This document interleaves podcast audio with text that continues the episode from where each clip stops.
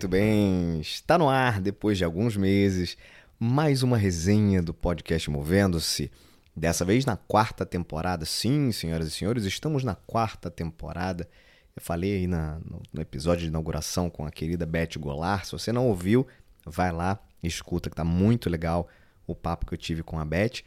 Mas a resenha é a resenha, né? A resenha é o nosso encontro aqui, eu e você, você e eu, pra gente falar sobre coisas relevantes.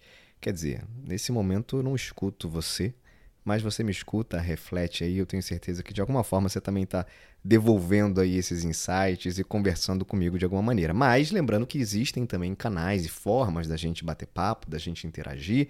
Tem lá o Instagram do podcast, que é o movendo-se. Tem também o e-mail eder.monteiro, arroba movendo-se.com, tudo junto. Então, qualquer dúvida, qualquer sugestão, crítica, elogio, quer trocar ideia, quer aprofundar sobre algum assunto, vai lá, entre em contato comigo, que vai ser um prazer a gente conversar. Mas vamos lá, vamos nessa aqui seguir sobre essa resenha. Aliás, um recadinho antes aqui que eu acho que é muito importante. Eu descobri há pouco tempo, tá? Confesso que eu não sabia, eu acho até que é novo isso. Mas se você está ouvindo o podcast Movendo-se no Spotify, saiba que lá no Spotify existe, assim como tem no YouTube já há um bom tempo, existe lá o sininho, aquele sininho de notificações.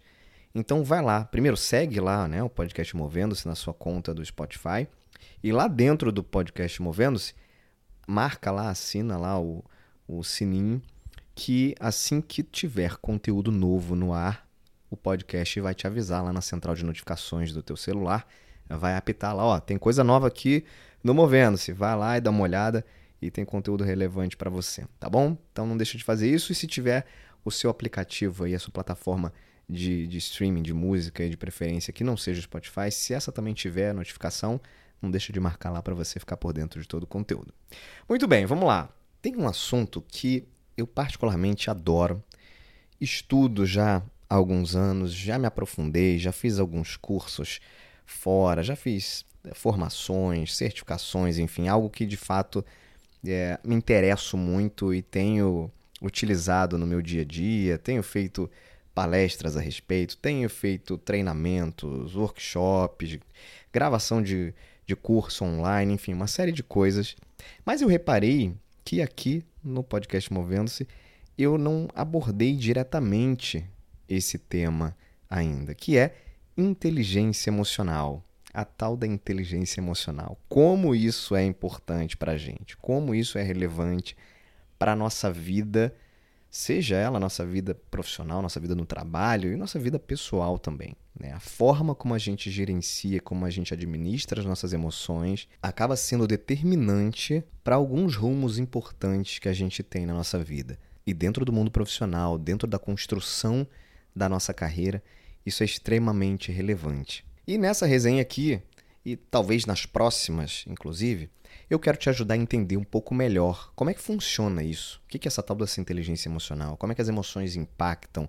Como é que eu posso desenvolver essas competências, essa habilidade? Enfim, vamos falar um pouco sobre isso. Então, a primeira coisa relevante que a gente precisa entender é que inteligência emocional ela não nasce conosco.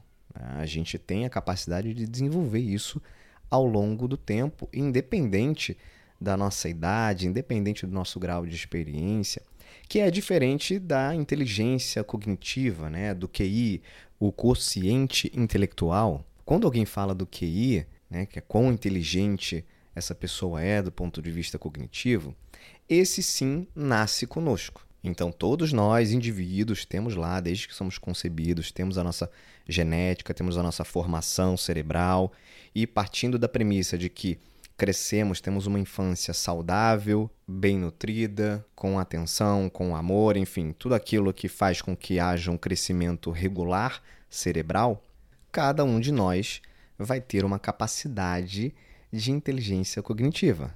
Portanto, cada pessoa tem um QI e que se altera muito pouco ao longo da vida. Ele praticamente existem até alguns estudos que mostram que na adolescência ele pode variar um pouco para cima ou para baixo, mas isso muda muito pouco ao longo da nossa vida. Então a gente nasce com aquilo ali e isso vai flutuando, vai variando muito pouco. Então isso significa que eu não consigo me tornar mais inteligente do ponto de vista cognitivo.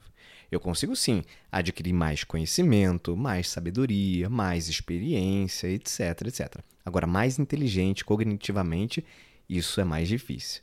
Já o que é, que é o quociente emocional, esse sim é possível ser desenvolvido em qualquer momento da nossa vida. Ainda que a gente cresça, ainda que a gente tenha um nível muito baixo de inteligência emocional, de quociente emocional, a gente consegue sim desenvolver. Essa é uma habilidade que é possível ser desenvolvida através de algumas técnicas, através de estudo, de prática, enfim. E é interessante a gente pensar que muitas vezes o QI ele não garante que uma pessoa seja bem-sucedida na vida dela. Ou seja, alguém que tem um alto QI não necessariamente vai ser alguém que vai ter sucesso na vida. E aí sempre que eu falo sobre sucesso, não necessariamente quer dizer que essa pessoa vai ser rica, vai ter sucesso financeiro. Enfim, sucesso na vida significa um monte de coisa. Sucesso nos relacionamentos, ser uma pessoa bem resolvida na vida, enfim, ser uma pessoa uh, feliz. Isso é sucesso, no final das contas, também. Por outro lado, se você tiver, por exemplo, um QI não muito alto, porém um QE elevado, ou seja, uma alta inteligência emocional e não ser uma pessoa brilhante do ponto de vista cognitivo, é muito possível que você consiga conquistar uma série de coisas na sua vida. Basta você buscar aí na sua memória pessoas que fizeram parte da sua vida escolar ou da sua vida universitária. Nem todo aluno CDF, né, aquele que tirava só notas boas, aquela pessoa que era muito inteligente né, nas provas e nos resultados acadêmicos, não necessariamente essas pessoas se tornaram hoje, né, numa vida adulta, você conhecendo, encontrando anos e anos depois, não necessariamente essas pessoas se tornaram bem-sucedidas na vida. Mas eu tenho certeza que você também tem exemplos de colegas que não eram tão brilhantes nas provas, nas notas, etc., mas eram aquelas pessoas que tinham uma capacidade incrível de construir relações, de se comunicar, de fazer acontecer. E aí você vai ver essa pessoa hoje, ela está arrebentando, tem um sucesso enorme. Isso, gente, não sou eu só que estou falando, não, tá? Existem estudos que comprovam, inclusive dentro do mundo corporativo, dentro das empresas, estudos que mostram que profissionais com alto índice de inteligência emocional também performam melhor. Existem estudos técnicos que mostram isso, né? Pessoas que lá na avaliação de desempenho formal da empresa, é, pessoas que também têm uma avaliação de inteligência emocional alta, conseguem desempenhar melhor, conseguem ser mais reconhecidas, conseguem fazer entregas melhores no trabalho. E por que isso?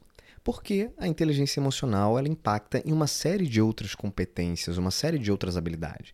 Ela impacta na nossa capacidade de tomar decisão, ela impacta na nossa comunicação, ela impacta na nossa tolerância à mudança, na nossa flexibilidade, na nossa habilidade em apresentação, na nossa confiança, no controle do estresse, no gerenciamento de tempo, enfim, uma série de outras características fundamentais para a nossa vida né, e para o sucesso da nossa vida, inclusive profissional, elas são diretamente impactadas pelo nosso quociente emocional, pelo nosso nível de inteligência emocional. E por que, que isso acaba acontecendo? Porque, por melhor tecnicamente que você seja, se você não for capaz de administrar as suas emoções, de gerenciar as suas emoções e como elas impactam ou contribuem para suas atitudes, toda aquela sua alta capacidade técnica, ela vai ficar em segundo plano. Você inclusive vai ter uma baixa de rendimento, vai ter uma piora na sua performance por conta das suas emoções. O esporte nos dá muitas lições sobre isso, né? O exemplo clássico que eu costumo trazer é naquele fatídico 7 a 1 que a gente teve na Copa do Mundo de 2014, onde a seleção brasileira foi goleada pela seleção da Alemanha, né? O que, foi aquilo ali? Aquilo ali foi um momento de pânico de uma seleção que tecnicamente era páreo para a seleção alemã. Talvez houvesse ali alguma diferença técnica, mas muito sutil, nada que justificasse nem de longe todo aquele disparate ali daquele resultado, né, de tomar cinco gols em, em um primeiro tempo. Aliás, tem um dado interessante que é o seguinte: o time do Brasil ele tomou gol no primeiro tempo aos 23, 24, 26 e 29 minutos. Ou seja, em seis minutos, uma seleção brasileira, ou seja, com grandes nomes, grandes talentos, conseguiu tomar quatro gols em seis minutos. Não tem nenhuma outra explicação que dê conta de justificar isso, senão um completo desequilíbrio emocional que fez com que a habilidade técnica de todos aqueles jogadores ali, ou da grande maioria deles, ficasse em segundo plano. E é como se você de fato desaprendesse a fazer as coisas. Toda a parte lógica e racional do teu cérebro, ela é tomada pela emoção e a técnica fica em segundo plano. Então, quando a gente leva isso para nossa vida pessoal, profissional, enfim, isso também vale da mesma forma. A gente perde a nossa capacidade racional, nossa capacidade lógica, o nosso saber se as emoções tomam conta. Elas acabam prevalecendo e aí a gente tem, de fato, uma piora aí de rendimento. Beleza, Éder, legal, entendi, ficou claro, mas assim, o que, que é então essa inteligência emocional, né? Você fez essa pergunta aí e falou que ia conversar sobre isso para a gente entender melhor o que, que é essa inteligência emocional. Eu vou trazer uma, um, um dado aqui, um conceito sobre inteligência emocional. Tem vários conceitos aí na academia, na literatura, você consegue encontrar vários conceitos, mas a grande maioria converge para esse aqui que eu vou falar para vocês, que inteligência emocional é a sua capacidade de reconhecer as próprias emoções e também das outras pessoas, e a sua habilidade em usar essa consciência para se autogerenciar e gerenciar as suas relações com os outros. Então, no fim das contas, inteligência emocional ela passa por quatro principais pilares. O primeiro deles é a autoconsciência, falo muito sobre isso aqui no podcast Movendo-se. Muitos papos e muitas resenhas abordam a importância da gente se conhecer. Então, na medida em que eu conheço, que eu começo a compreender melhor as minhas emoções, é onde tudo começa. Então, autoconsciência, primeiro pilar.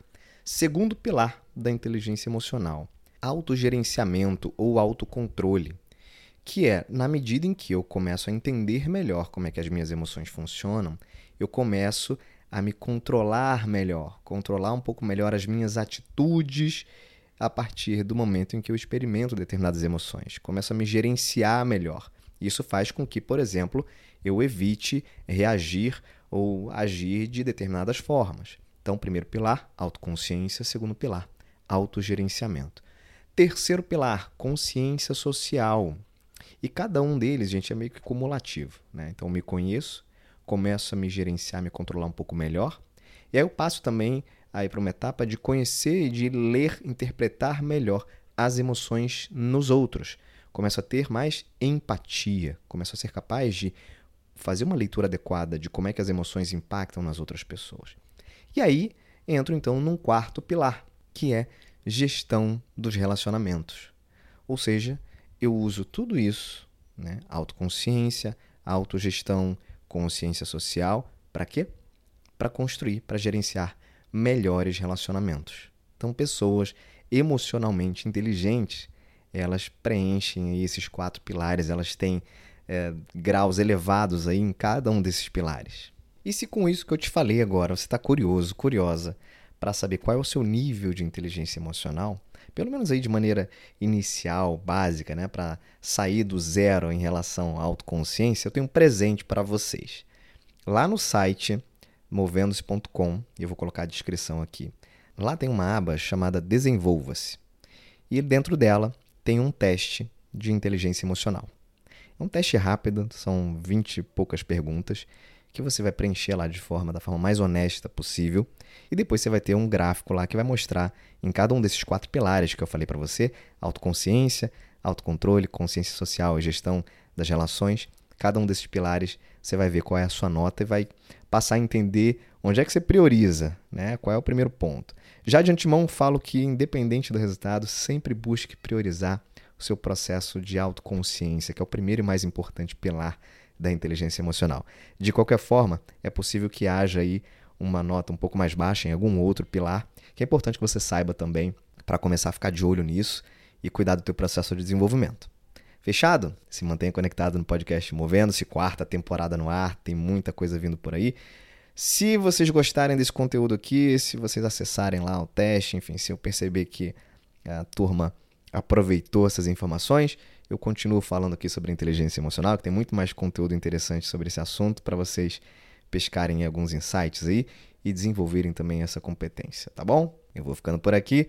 Beijos e abraços. Até mais.